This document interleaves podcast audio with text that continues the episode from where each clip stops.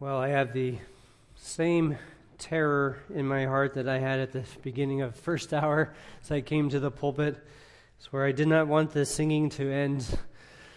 Uh, but I rejoice in this marvelous text, and I have now identified my fear. It is in my own inadequacy.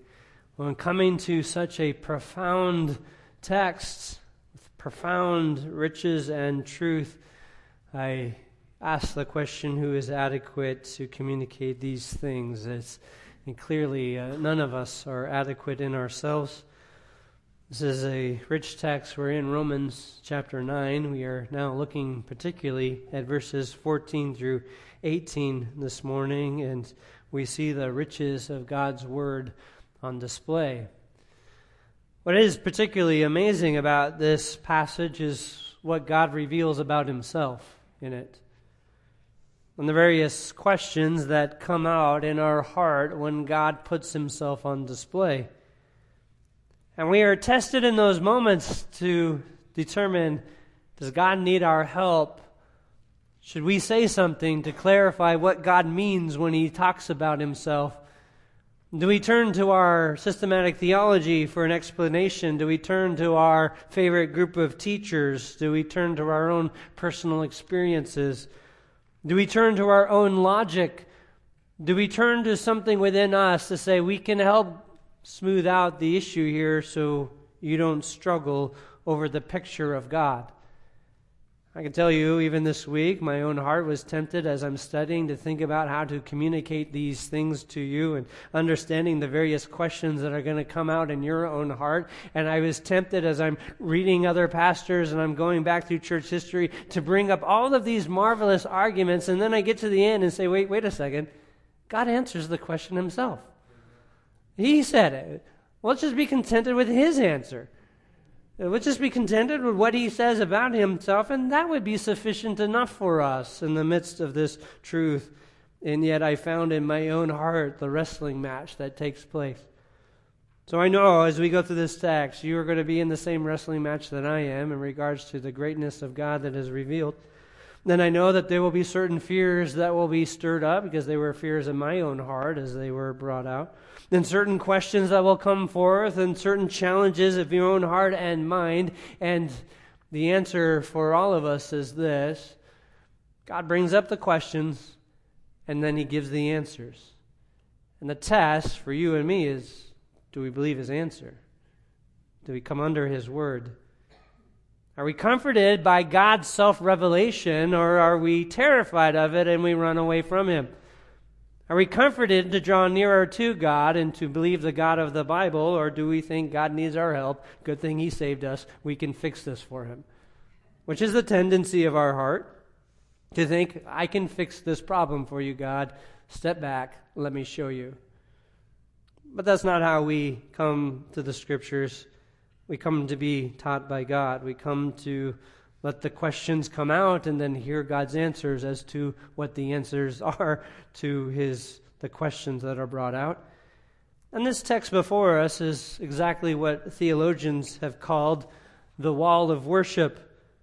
We come to a text, we come to an issue that is so much greater than us that all it could do in us is produce a humble response, that we bow before God, we recognize His marvelous ways. Because when we begin to wrap our minds around the implications, they are overwhelming for us. That's exactly what's demonstrated here. And it brings up a question, and when we're challenged by certain things in the scriptures, how do we respond? When God, through His Word, speaks and He brings out a message and it challenges you, do you have the tendency to run away from God in fear and dread, or do you run to God? Might be in the same way, in fear and dread, but you know you must draw near to Him. What comes out in our hearts? And it has been, again, our practice here to come to the Word of God, knowing that God is truthful, God is merciful, God is good and righteous in all of his ways, so he is trustworthy and reliable, so that when we press into a knowledge of God, everything he says about himself is absolutely true, will not lead us astray, will be for our good and will be for our worship, but will be to the revelation of His glory, the revelation of His character, and is what's best for us to know God as He has revealed Himself. And that's what's going to be demonstrated here as we work through these marvelous truths. We're going to see the riches of the glory of God. Now, as I was thinking about this challenge, I was reading a book this week by John Frame entitled On Theology. It's just a group of chapters of various theological topics that uh, Dr. Frame wrestles through. But he brings out in one of his chapters this quote. He says this He says, I'm thinking that a lot of theological controversies arise out of a confusion over the distinction between God's transcendence and his immanence you're like, oh, wait, that's just too much theology in the morning. That's, can't. Let me explain that. What he means by that, he says this that the struggle in our theology comes because we're either holding a vantage point of the highness and greatness of God, his otherness, his separateness from creation, or his nearness to it, his relation to it. And the tensions tend to come when we are trying to reconcile these ideas. Is God other? Is He great? Is He grand? Is He glorious and above and sovereignly directed? Or is He near and relating to us? Those tensions are brought out throughout Scripture. That God is other, He is separate, has no equals, marvelous in His grand character and nature he is transcendent. He is above all, and yet He is near to us, relates to us, communes with His people. He is near. He's transcendent in that He is above all, having no rivals and authorities, and yet He is near that we call on to Him as Father. These are glorious tensions that are oftentimes are hard to reconcile. And standing from our vantage point, there's one we tend to gravitate to. Some tend to gravitate to the greatness of God, His transcendence, and so they highlight those elements. And others tend to gravitate to His nearness and relatability, and they trend, tend to gravitate to those passages that emphasize that. Frame goes on, he says this Calvinism is impressed with God's transcendence and doesn't think much about his immanence. Arminianism does the reverse. Some Calvinists get upset when you say that human beings must choose Christ. Yes, God's choices precede theirs, but He does not choose them without decreeing that they will choose Him. Choose you this day. Human choice is vitally important. There are these tensions within the scriptures that cause difficulties for us. What are we to emphasize? What are we to say? And we come to certain passages and certain things are emphasized, and we think, I got to go back and balance this out. No, we can let God speak. We can let God say what God wishes to say, and we can be contented in God's revelation of Himself. And that's exactly what will be demonstrated this morning as Paul is writing here, he heads us into one of those grand mysteries. He starts to present the greatness of God. And in presenting this greatness of God, it exposes for us a significant problem. The problem that he's answering is if God had started to work with Israel, and if he called out this nation by his sovereign choice, nothing in them, but by an act of his doing and by his covenant, he comes to Abraham and he calls out Abraham and he promises to bless, and then he delivers that people from the hands of the Egyptians and births a nation if he made those covenant promises.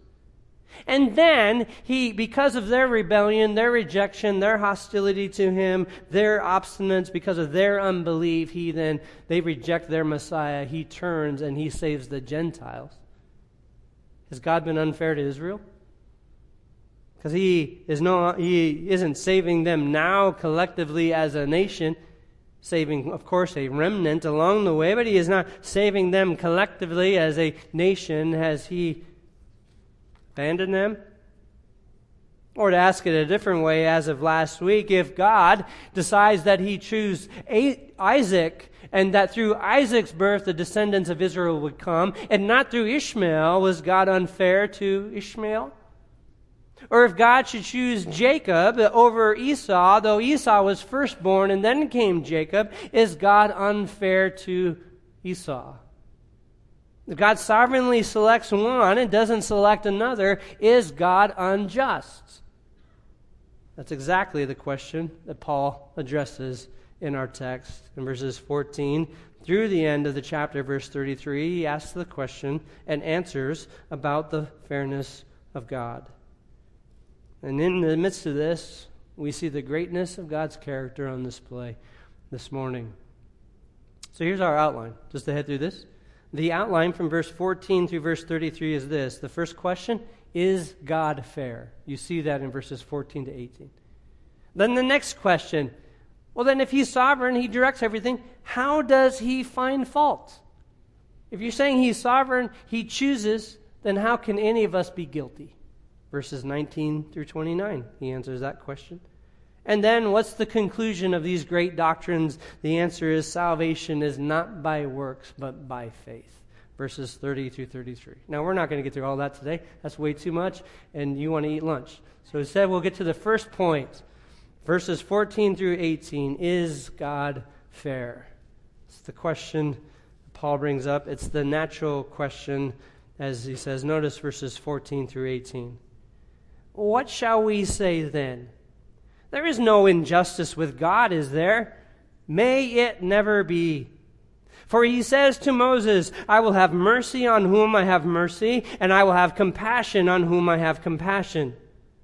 So then, it does not depend on the man who wills or on the man who runs, but on God who has mercy. For the scriptures say to Pharaoh, For this very purpose I raised you up and demonstrated my power in you, and that my name might be proclaimed throughout the whole earth. So then he has mercy on whom he desires, and he hardens whom he desires.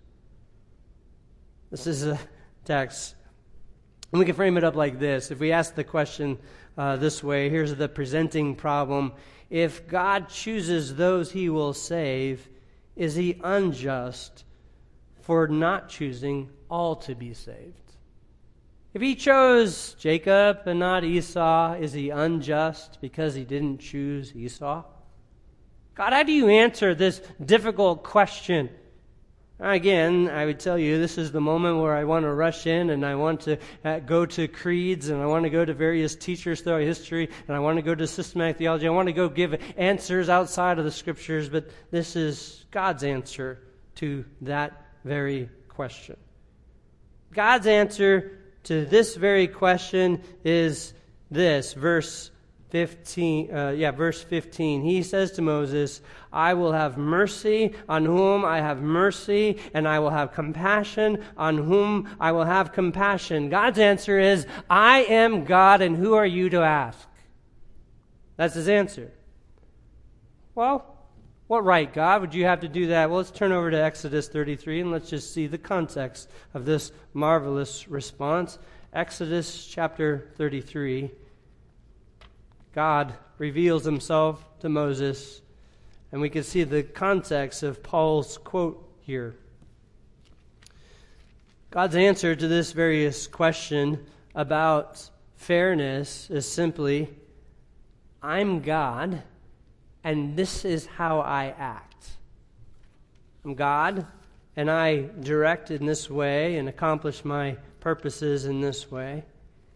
In Exodus chapter 33, Moses is now at the work of bringing Israel out of Egypt. He is leading them, and God is leading Israel. Uh, they're heading into the wilderness and they're heading towards the promised land. And the people are struggling with now coming to a knowledge of, of God, and Moses is there interceding between God and men. And Moses is beginning to question and, and wanting to know more about God, and he's asking God, Show me your glory, reveal yourself to me so I can understand you and, and know your ways. I want to know basically that you're going to take uh, your people and you've brought us out of Egypt and you're not going to lead us into the, the land of our enemies and then abandon us there and they destroy us. God, so show us. No, verse 17 of Exodus chapter 33 says this. And the Lord said to Moses, I also do this thing of which you have spoken, for you have found favor in my sight, and I have known you by name. Then Moses said, I pray you, show me your glory. Now, verse 19, and he said, I myself will make all my goodness pass before you, and will proclaim the name of the Lord before you. And then our quote, I will be gracious to whom I will be gracious, and will show compassion on whom I will show compassion. Now, the context is this is God's self disclosure to Moses.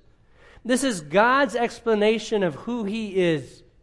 He says again, 19, I will, um, I will be gracious, or I will cause or make all my goodness pass before you and proclaim the name of the Lord before you. I am going to reveal to you, Moses, my goodness and my glory. And then he gives the declare what he does. I'll be gracious on whom I'm gracious and compassionate on whom I am compassionate. Notice the significance of this that God is saying here to Moses, I'm not asking for you for permission to act, Moses. I'm telling you what I do. He's not saying to Moses, uh, Is it okay if I do these things? Do you think everyone's going to understand if this is how I'm accomplishing my work? No, he's saying, This is what I am. I am good. I have a glorious name that all will see. And I will be compassionate on whom I will and merciful on whom I will. This is what I do. That is God's revelation to Moses. Then, of course, he goes on. He hides Moses in the cleft of a rock. He passes by so Moses could see the backside of God's glory and is impacted by it. God reveals himself to Moses. Moses then, of course, comes back and reveals himself before the people of Israel. Now, turn back to Romans chapter 9. That was the context. The question then comes out Is there an injustice in God? Verse 14. Is, is God unfair because he chose one and didn't choose another? What's the answer, God, to that question? And the answer is I am God. I do what I do. I show compassion where I show compassion. I show mercy where I show mercy. And then, as if Paul is just driving the point home, verse 16, so then, it, not on the man who wills, is literally the rendering. You see in your text, the italics means that the translators are adding it there to bring clarity, but the emphasis is literally not on the man who wills or the man who runs, but on God who has mercy. Depends on God. He decides, He chooses, He directs. Now, even at that, we just stopped right there. He said, That is profoundly rich. That is, uh, we get your point, Paul? You have made your point very clear. God is God. No one can call God into question. Everything that God does is good. Everything that God does is just. There is none who could rival his authority. And he, God does God things. In the sense, God chooses. God accomplishes his purposes. God does it according to his good plan and purposes, and none can question him. We get it, Paul. Let's stop right there. We'll ask the next question. But no, Paul then gives another verse 17 and just drives home the point. Verse 17. It's like where I think this is where just the Spirit of God moving Paul just drives the knife right in and twists it. Notice, for the scripture says to Pharaoh, For this very purpose I raised you up to demonstrate the power, or my power in you, that my name might be proclaimed throughout the whole earth. Puts Pharaoh right up and says, Look what I did to Pharaoh. Now let me show you what God did to Pharaoh. Let's turn over to Exodus chapter 3, and let's just walk through the account of God's interaction with Pharaoh. We'll actually start in Exodus chapter 4 and just work our way from chapter 4 through 14 and see how God puts himself on display. God had called Moses to himself. God has going decided that he was going to use Moses to be the the one that he was going to be the leader to bring Israel out of Egyptian captivity. And but God also had a purpose for Pharaoh. That he was going to work in Pharaoh, and Pharaoh was also going to be an instrument in which God used Pharaoh to bring glory to his name.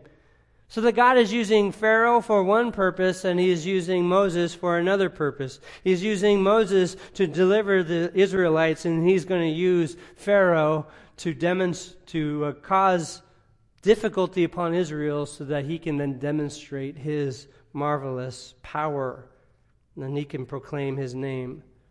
But notice, before any event begins, what God does. In chapter 4, we can jump into verse 21. It says this And the Lord said to Moses, When you go back to Egypt, see that you perform before Pharaoh all the wonders which I have put in your power. But notice, but I will harden his heart so that he will not let the people go. Then you shall say to Pharaoh, Thus says the Lord, Israel is my son, my firstborn. So I said to you, Let my son go, that he may serve me. But you have refused to let, my, let him go. Behold, notice, I will kill your son, your firstborn. God says exactly what is going to happen. You're going to go to Pharaoh. You're going to tell Pharaoh, let him go. Pharaoh's heart is going to be hardened. I'm going to harden his heart. He's not going to let Israel go. And I am going to take his firstborn son. This is before now any of the events unfolded, before anything occurred. So what does Moses do? He and Aaron, he and Aaron head out. To the rest of chapter 4, he goes to the people of Israel. He tells the people of Israel, you're in luck. God loves you. He's picked you out to be His people. We get to serve the living God. He is coming here to rescue us. All the people are excited by that. This is great. God's on our side. Now we're going to go and we're going to go talk to Pharaoh and we're going to tell Pharaoh, let the people go. Everyone's excited by that. Chapter 5 comes in, picks up the story in verses 1 through 4. Afterwards, Moses and Aaron came and said to Pharaoh, Thus says the Lord, the God of Israel, let my people go, that they may celebrate a feast to me in the wilderness. Verse 2 But Pharaoh said, Who is the Lord, that I should obey his voice to let Israel go? I don't know the Lord, and besides, I will not let Israel go. Then they said, The God of the Hebrews has met with us. Please let us go a three days journey into the wilderness that we may sacrifice to the Lord our God. Otherwise, he will fall upon us with pestilence or with sword. Verse 4 The king of Egypt said to them, Moses and Aaron, why do you draw the people away from their work? Get back to your labors. Pharaoh rejected Moses and Aaron. Pharaoh rejected them because he says, I don't know the Lord. I don't know your God. Who are you talking about? And in fact, on top of that, you're now a distraction. You're over here stirring up the people. You should be laboring. Here, he, they, course, Pharaoh rejects the counsel. You know the story goes on. Pharaoh then gets angry. Says Israel is lazy. They have too much time on their hands. They're listening to these guys, Moses and Aaron. They're not doing their work. So they need to work harder. They need to go out and gather their own resources and produce the same amount of bricks that they have produced before, and we're gonna he's gonna turn up the heat on them. That's exactly what Pharaoh does. Says to the leaders, the the foremen who are working, don't provide any resources for the Israelites, demand that they go out and gather their own straw and build the same amount of bricks that they had produced before. And of course, Israel fell behind in that task. What happened? Israel is now punished by this. They get treat, mistreated. Verse 21 of chapter 5, they say to Moses, May the Lord look upon you and judge you. Moses, you did this to us. You brought us here. May the Lord make you odious, or you have made us odious in Pharaoh's sight and in the sight of his servants to put a sword in their hand to kill us. You did all of this to harm us, to kill us. We're being mistreated. Moses responds. What was Moses' response? 22 and 23. And then Moses returned to the Lord and said, Oh Lord, why have you brought harm to this people? Why did you ever send me? Why did you give me this calling? How come you've led me into this difficulty? Isn't this, again, supposed to be God loves me and has a wonderful plan for my life?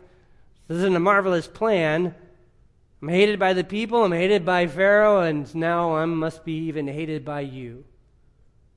Ever since I came to Pharaoh to speak in your name, he has done harm to this people, and you have not delivered your people at all. By the way, don't you just see the tendency of the human heart when we're in trials and difficulties is to cast indictments at God? God, you're wrong. Something in you, you have created a problem here. You're unjust. Notice God's response, of course verse 1 of chapter 6. And the Lord said to Moses, Now you shall see what I will do to Pharaoh. For under compulsion he will let them go, and under compulsion he will drive them out of his land. I'm going to accomplish my purposes. This doesn't stop what I am doing, and in fact, I am going to drive cause him to drive out these people against his own will. He's going to be compelled compelled to do it. Why? Verse 2 God spoke further to Moses and said to him, I am the Lord, and I appeared to Abram and Isaac and Jacob as God Almighty. But by my name, Lord, I did not make myself known to them. I am the God who has revealed himself. I have made himself known, and now I am about to make my full name known. I am the Lord, and I will accomplish all of my good purposes. So he, all of this is for a purpose, is what he is saying to Moses, and God is going to accomplish his good purposes.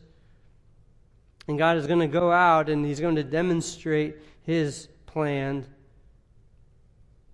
Verse 7 Then I will take you for my people and I will be your God, and you shall know that I am the Lord your God who brought you out from under the burden of the Egyptians. I'm doing all of this to demonstrate to you that there is no one like me.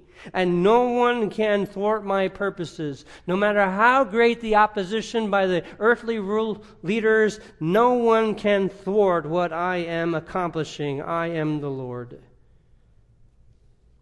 And you can jump down to the end of chapter 6, pick up in verse 28 through chapter 7 and verse 7. Comes to the end, it says, Came about on that day. The Lord spoke to Moses in the land of Egypt, and the Lord spoke to Moses, saying, I am the Lord. Speak to Pharaoh, king of Egypt, all that I speak to you. But Moses said before the Lord, Behold, I am unskilled in speech. How then will Pharaoh listen to me? Notice again, Moses is stuck on what he could accomplish. It's, it's all dependent on my ability to communicate, God, and I'm not very capable of this. Send Aaron.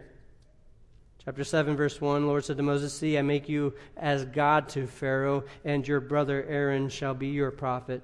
Verse 2 You shall speak all that I am commanded you, all I command you, and your brother Aaron shall speak to Pharaoh that he let the sons of Israel go out of the land. But, verse 3, I will harden Pharaoh's heart that I may multiply my signs and my wonders in the land of Egypt. Look, you're going to go, you're going to proclaim, but I'm going to harden his heart so that I can demonstrate my great signs and wonders. Verse 4 and when Pharaoh does not listen to you, then I will lay my hand on Egypt and bring out my hosts, my people, the sons of Israel from the land of Egypt by great judgments. listen, Moses and Aaron, you're going to go, you're going to do this, you're not going to be received, and this is according to my purposes. What purpose? To reveal my signs, to reveal my glory, in essence, to demonstrate my power, to demonstrate that I am the one in control.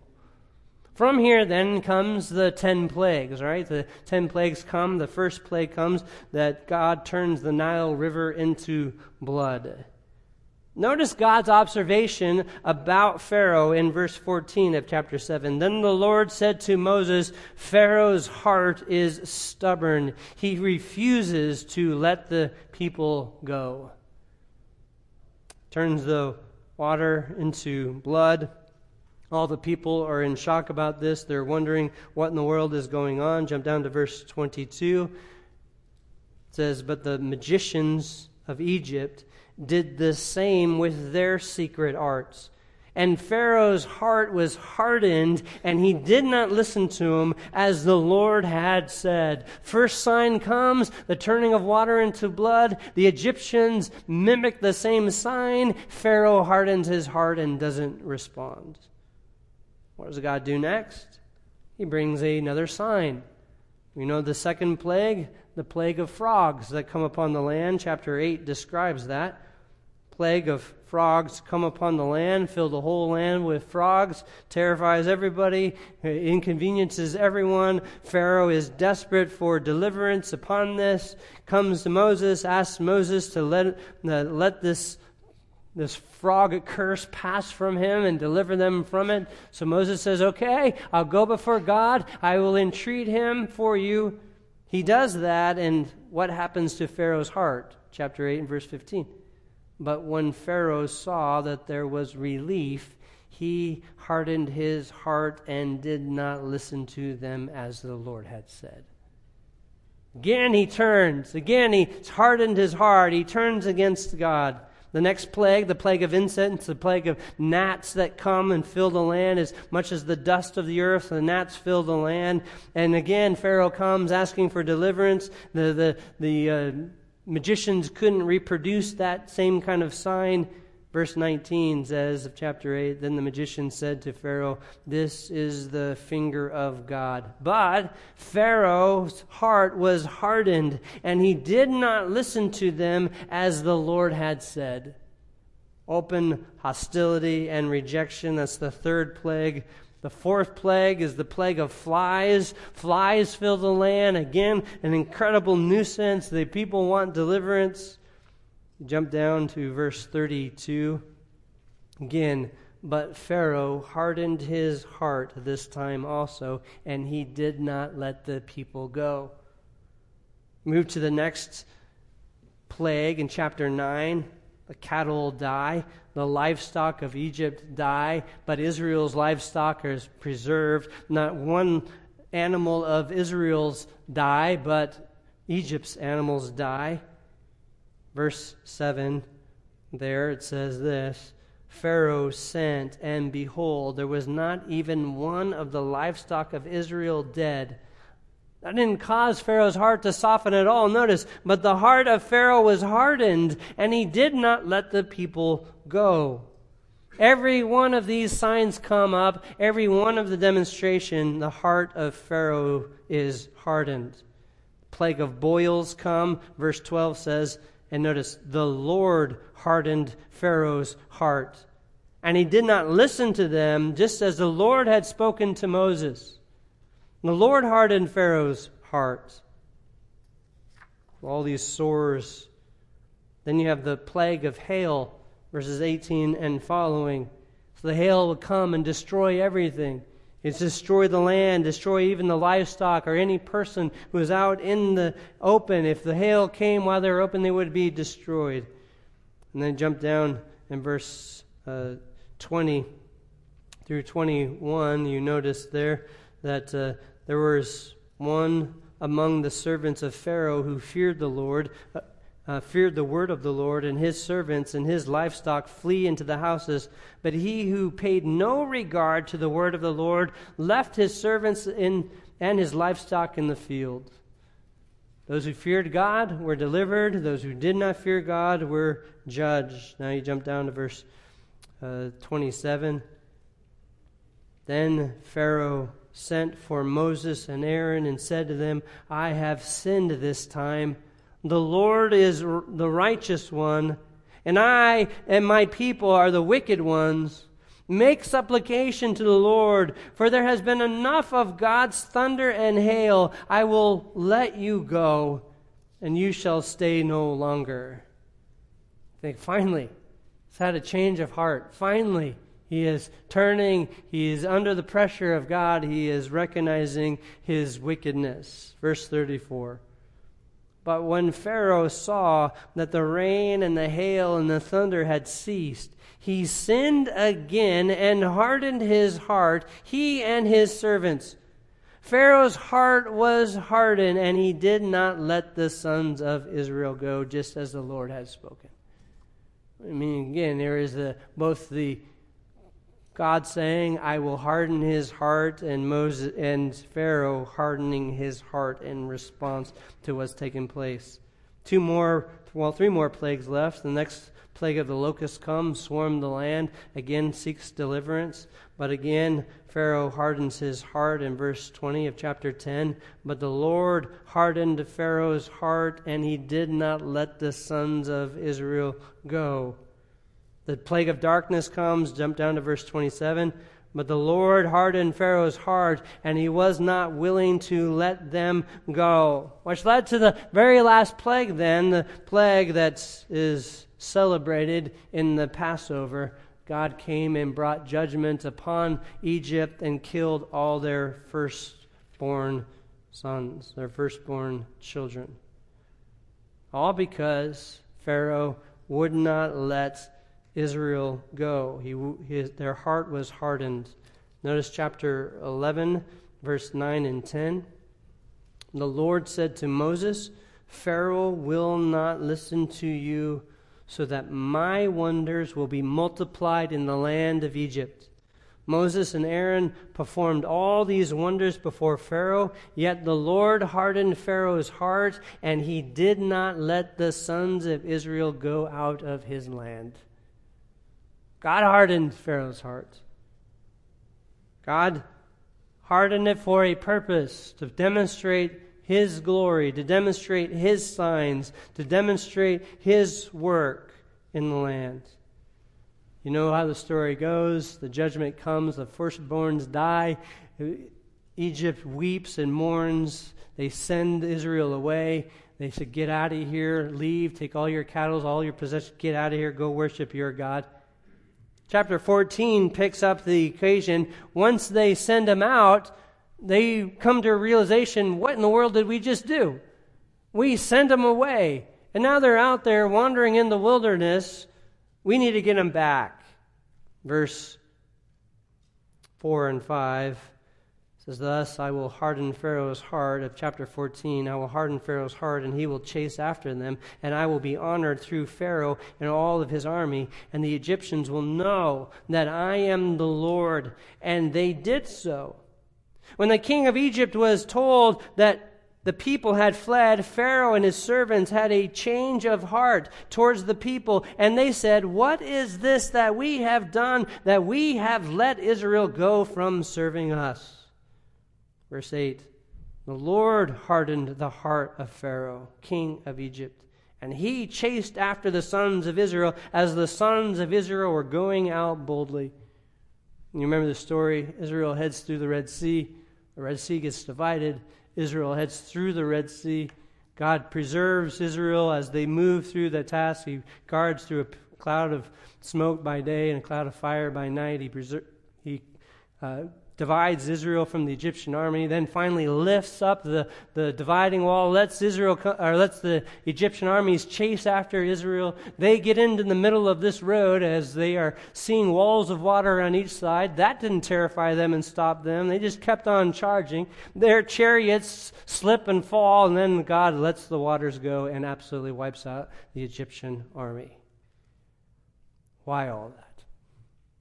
That's the context now let's turn back to Romans chapter 9. Paul assumes you knew all of that. So did I. I just pointed out to you. You knew all of that. But it's exactly what Moses pointed out in all that story. I will harden his heart. The Lord hardened his heart. Pharaoh hardened his heart. Over and over again, every sign, ten times, you couldn't miss it. Ten times, the marvelous signs of God were demonstrated in rejection. Rejection, constant rejection by Pharaoh. What are we to understand about that? Well, exactly what Paul says in Romans 9:17.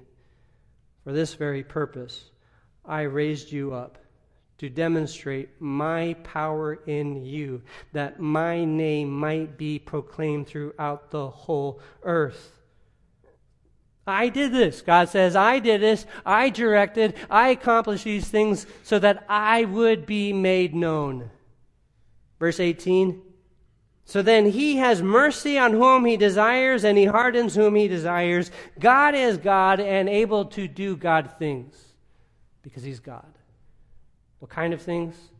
To choose, to determine, to harden. He can accomplish all of these things. And the very next question we ask then, then how are any of us guilty? If he can harden our hearts, and if he can harden Pharaoh, and then how can he judge Pharaoh? How can he bring any kind of just judgment upon Pharaoh if he's the one hardening Pharaoh's heart? Well, I'm glad you asked that because that's the very next question. Verse 19. What you will say to me then, why does he still find fault? Who resists his will? So you're now understanding God's argument. You're understanding the implications, exactly what God is saying. He is saying, first of all, I choose, I direct, I accomplish my purposes, and I will have mercy on whom I'll have mercy, and I will have compassion on whom I'm compassion. And as we will see next week, he is just in all of his dealings. There's no injustice in God. So, this is critical for us because I think we come to these profoundly significant questions, and we are tempted to get in the way and say, well, I got to rescue God. He can't look this bad. I mean, he, can't say that he hardened Pharaoh's heart because uh, then he looks bad. And I can't worship a God who, who hardens Pharaoh's heart. I can't worship a God who doesn't love this person, who hardens someone and causes them to do these things. And yet God says, I'm God. I show compassion where I show compassion, and I show mercy where I show mercy, because I am good. I do good. I am just. I am righteous. Everything I do is just and good and righteous. Here's the implication, friends. This is what this text demands us to believe as we come to this text. The greatest good is God sovereignly revealing his power and the glory of his name. That is the greatest good. And then for us, that is a stumbling block. No, no, the greatest good is you rescued us. The greatest good is that you showed us love. The greatest good is what you've done for us. That's the greatest good. No, the greatest good is God's revelation of himself to all the creation. That is the greatest good. Greater than Pharaoh being rescued and Israel's personal comfort as they're leaving Egypt, greater than that was God showing his power, showing his glory, telling Moses and Israel exactly what was going to happen, and then doing it, and showing that no one could resist his will. That was the greatest good because that's exactly what God did, and God can only do what is good. He can do no other. And he, he accomplished that. And then when we come to the question, is that fair? Yes, because he's God. Yes, because that's what he says he does. Then the next question then how can he be just in his judgment? We'll answer that next week. How he can be just in his judgment. Again, I could tell you this week I was tempted to answer this question in so many different ways. You can run back to Spurgeon Spurgeon said, you know, thinking about Pharaoh and the hardening of his heart and Moses, and I just showed you, you had Moses and Pharaoh side by side, God interacting with both, but one responded in faith, even in the difficulties, the other one responded in unbelief and hostility, and yet God was the same message to both of them. Say, so, well, what's, you know, what's happening there? And Spurgeon, in his classic way, says this statement, which we've all probably heard the same sun that hardens the clay melts the wax. God operated just as he always operated, but it was not God who changed, it was the condition of which that God, the soil in which God was operating. Moses, in his soft, believing heart, melted under the commands of God. Pharaoh, in his hard heart, same command, hardened and rejected. That's a sufficient answer. We can go back to depravity. We can go back to Romans chapter 3. We can see that there are none righteous, not even one, none who seeks after God. They were only going to do according to their nature. We can go back to chapter 5 and see that, you know, Pharaoh would be in Adam and therefore under condemnation. God is just and all that. But I don't need those answers.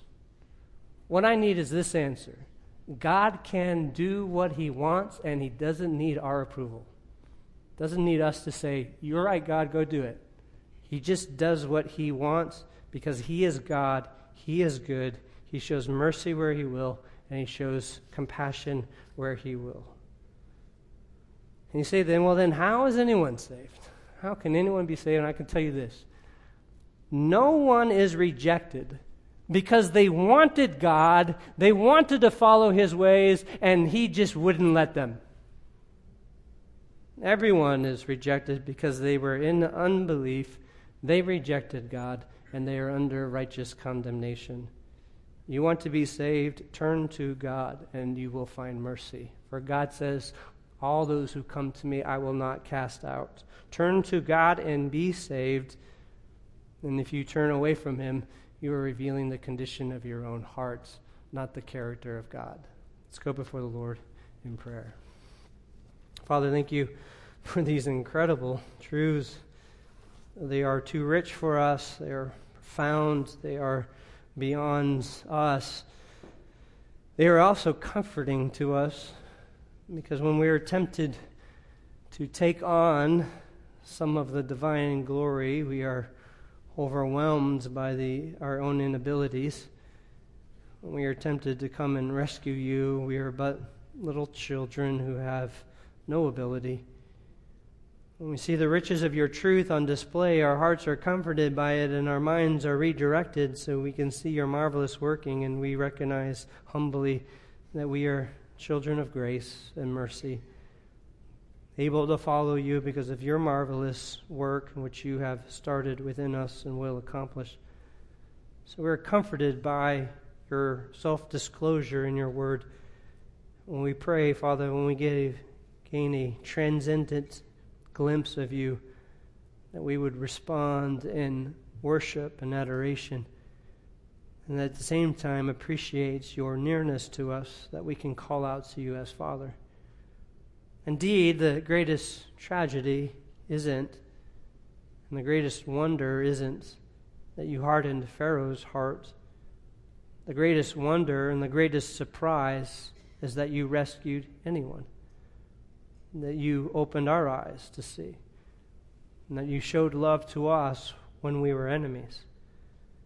And so we, um, we respond in just gratitude for all that you have accomplished and pray, may your word continue to renovate our hearts and minds so that we would believe upon you always and not trust in our own wisdom and understanding. It's in your name we pray. Amen.